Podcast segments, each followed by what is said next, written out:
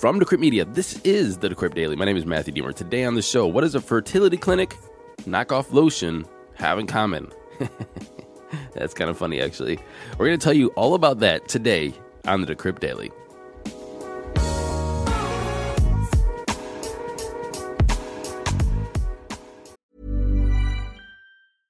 Hi, I'm Daniel, founder of Pretty Litter. Did you know cats tend to hide symptoms of sickness and pain? I learned this the hard way after losing my cat, Gingy. So I created Pretty Litter, a health monitoring litter that helps detect early signs of illness by changing colors, saving you money and potentially your cat's life. Pretty Litter is veterinarian developed, and it's the easiest way to keep tabs on your fur baby's health right at home. Go to prettylitter.com and use code ACAST for 20% off your first order and a free cat toy. Terms and conditions apply. See site for details. Good morning, everybody. Welcome to the show. Today is Wednesday, December 7th, 2022. I was really hoping for some chat GPT emails coming in, and I didn't get any. I am so sad. If you guys remember, please check out ChatGPT. It's pretty cool. I know it's the latest fad. I, it's just a great tool. I think that it's uh, mind blowing how good this thing operates. And I just wanted you to send me some emails based off of some of the contents of yesterday or today's show, and so I can read them on air. Anyway, let's get into those crypto prices.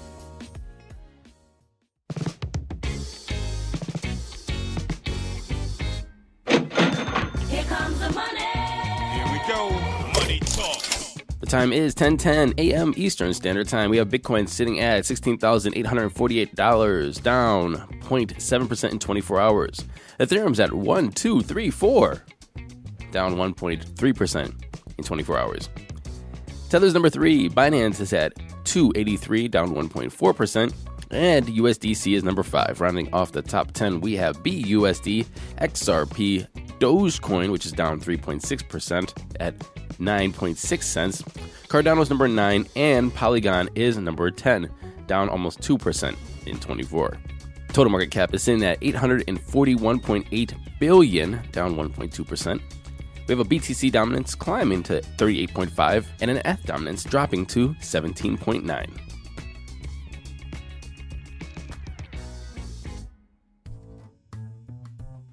Moving into today's headlines, we're going to start with news from Sam Bankrupt's fraud.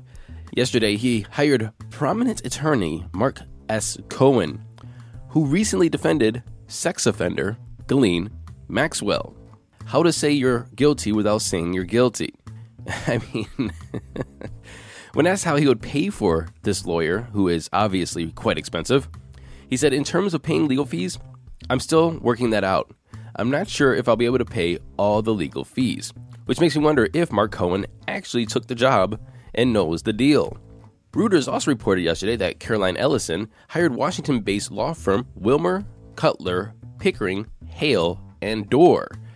Looks like they're both hiring heavy hitters to put up a fight. In other Sam bankrupt fraud news, Financial Times detailed some $5.4 billion worth of Alameda's investment portfolio, over 500 illiquid investments made by the firm across 10 holding companies as early as last month. The majority of the companies that were listed were crypto and decentralized finance ventures. But Alameda also doled out an exorbitant sum to projects and companies outside the firm's stated Web3 mandate. And I bet you already guessed that's where Lotion comes in, uh, but we'll get to that in a minute. First, they doled out around $25 million and 80 acres to a produce company specializing in growing and selling lettuce and strawberries in Ohio for an undisclosed amount of equity in the company. $500,000 to Equator Therapeutics, a company developing in weight loss drugs, and $1.5 million to Ivy Natal, a San Francisco based fertility company. They also gave $1 million for a 5% share in Fern Labs, a New York based chemical company that appears to be selling knockoff versions of lotions, $5 million for a 25% stake in Chinese crypto news company, Chinese Irish crypto news company. It's called Odaily. And $3.56 million for a 30% stake in Blockbeats, another Chinese digital Web3 news publication. But that's not it. $1.2 million in Trustless Media. Trustless Media. Hmm. The company behind Coinage, an NFT backed news show. Well, that's not all of the Sam bankrupt fraud news that we have today. CZ went on the offensive and tweeted this Twitter thread. He said, A list of wrong narratives I've seen recently. Number one, CZ wants to be the savior of crypto. He says crypto doesn't need saving. Crypto is fine. It's the beauty of decentralization. We are just part of it. We want to help other good projects that may be in cash crunch because of the recent events. It's in our collective best interest. Number two, FTX was killed by XYZ, i.e., a third party. No, CZ says. FTX killed themselves and their users because they stole billions of dollars of users' funds. Period. Number three, SBF had good intentions, but just made some mistakes. CZ replied to that lying is never with good intentions. Number four, CZ's tweet destroyed FTX. CZ replied, No healthy business can be destroyed by a tweet. However, there was a tweet that may have. Caroline's tweet 16 minutes after mine on November 6th, data shows it was a real cause for people to dump FTT. What was that tweet? Caroline Ellison tweeted at CZ. If you're looking to minimize the market impact of your FTT sales, Alameda will be happy to buy it from you today at $22. CZ replied to that saying she gave away her floor price. Also, he said, SBF perpetuated the narrative of painting me and other people as the bad guys. It was critical at maintaining that fantasy as he was a hero. SBF is one of the greatest fraudsters in history. He is also a master manipulator when it comes to the media and key opinion leaders. And five, SBF versus CZ, the epic showdown. CZ replied to that we don't focus on competitors because it's a waste of time and resources when the industry has only touched 6% of the population. We want multiple exchanges, multiple blockchains, multiple wallets, etc. to coexist in the ecosystem. Let's get back to building. The United States Congress House of Ethics Committee said it found substantial evidence that Madison Cawthorn, who is a outgoing representative, had promoted a cryptocurrency in which he invested $150,000. What cryptocurrency is that? Well, it is LGB token, or Let's Go Brandon token. This came after a seven month long investigation, and he was slapped with a $15,237 fine for violating rules protecting against conflicts of interest. The total of that $15,000 plus dollar fine, $14,237 should be paid to appropriate charitable organizations before December 31st, 2022, and the rest to the U.S. Department of Treasury for violating the Stock Act. So I, I, bet you're wondering how'd they come up with $14,237 as a fine that he has to give to charity? Well, what happened was is he actually wrote a check and gave it to an undisclosed individual affiliated with Let's Go Brandon Coin to purchase 180 billion of those tokens. Well, he gave that money to them on December 20th. By December 21st, when he received the tokens to his Coinbase wallet, it had risen $14,237. So it looks like he's having to pay that all to charity, plus a thousand bucks to boot. This is the most important news of the day, I think, and I think you should pay attention. New York based hedge fund Fir Tree Capital Management has filed a lawsuit against digital asset manager Grayscale Investments over potential management and conflicts of interest at the firm's flagship Bitcoin fund. Grayscale Trust Bitcoin, or GBTC, discount plunged to a record low of more than 43%, veering way off from the underlying Bitcoin value on Tuesday, with Fir Tree alleging that this is partly as a result of Grayscale's issuing an immense number between 2018 and 2021 without providing investors means of exiting their positions aside from selling shares to other investors. GBTC is a financial vehicle, as we all know, that lets investors get exposure to Bitcoin without needing to buy and hold the asset physically, which goes back to not your keys, not your cheese, just to let you know. The Bitcoin that is backing GBTC is held by crypto exchange Coinbase. According to Fir Tree, Grayscale's redemption bar, which was introduced in 2014, is self imposed. The hedge fund also alleges that there's no legal reason to stop GPT investors from converting their positions into fiat as long as the trust complies with security laws. In Tree's complaint, which manages $3 billion, said around 850,000 retail investors has been harmed by Grayscale's shareholder unfriendly actions. Now, I just want to bring this back to remember what Mark Yusko said.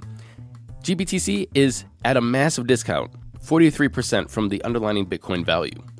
Will Grayscale need to liquidate their Bitcoin now, that would absolutely tank the price of Bitcoin. So, depending on where you're coming from, it's a good thing or a bad thing. Short term, it's going to be very, very hard for crypto. It's going to be very, very hard for the whole market if Bitcoin plunges. But if you're holding cash, maybe you're going to be able to scoop some up.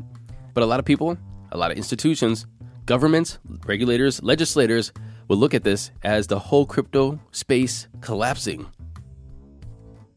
In the dystopian news of the day, the Central Bank of Nigeria, the CBN, applied new limits on over the counter withdrawals of cash at $225 per week for individuals or $1,123 for businesses. Taking cash out of ATMs will be capped at $45 a day, with only 45 cent notes being its largest denomination of fiat currency available from the machines. Customers will still be able to take out larger sums in some instances, but will have to pay a processing fee of between 5% and 10%. So basically, it's a tax on getting your money out, and if you have money, you're going to pay it, and poor people will suffer. The move looks like it's a push to incentivize their use of their CBDC and move to a cashless society or a cashless policy of the Central Bank of Nigeria. The classic Windows media player Winamp has integrated music NFTs into its platform. Winamp's new feature will allow users to play audio files embedded on their non fungible tokens called a Web3 desktop upgrade. Winamp's latest version lets music fans link their MetaMask wallet via Brave, Chrome, or Firefox browsers to Winamp. Winamp supports ERC 721s and ERC 1155 audio and video files and is compatible with Ethereum and Polygon. Winamp says that the NFT support will be coupled with other updates to make Winamp a universal and advanced listening platform that will include cross platform creative services that will launch in early 2023. And finally, Chainlink announced the launch of Chainlink Staking v0.1. It's the first phase of Chainlink staking, and it's its beta release, which consists of staking pools to help secure the ETHUSD data feed on Ethereum mainnet. Stakers earn rewards for supporting the data feed's performance specifically by being able to participate in a decentralized alerting system that flags if the data feed has not met certain chain performance requirements regarding uptime.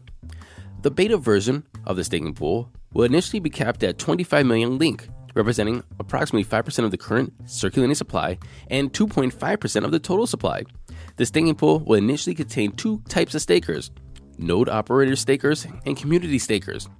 Participation in staking version 0.1 will initially be limited to node operators actively serving Chainlink data feeds and addresses that qualify for early access, while general access will be open in two days' time.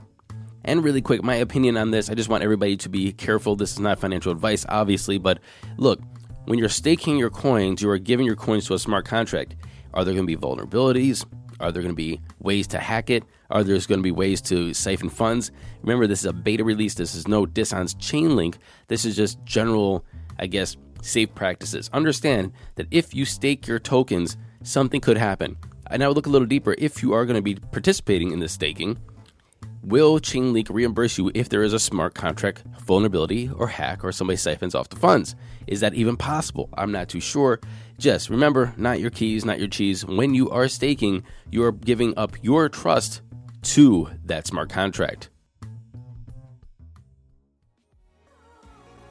Thank you for listening to this episode of the Decrypt Daily. My name is Matthew Deemer. Don't forget to go to Apple Podcasts, like, subscribe, share, and leave us a comment. And until tomorrow, happy hodling, everyone.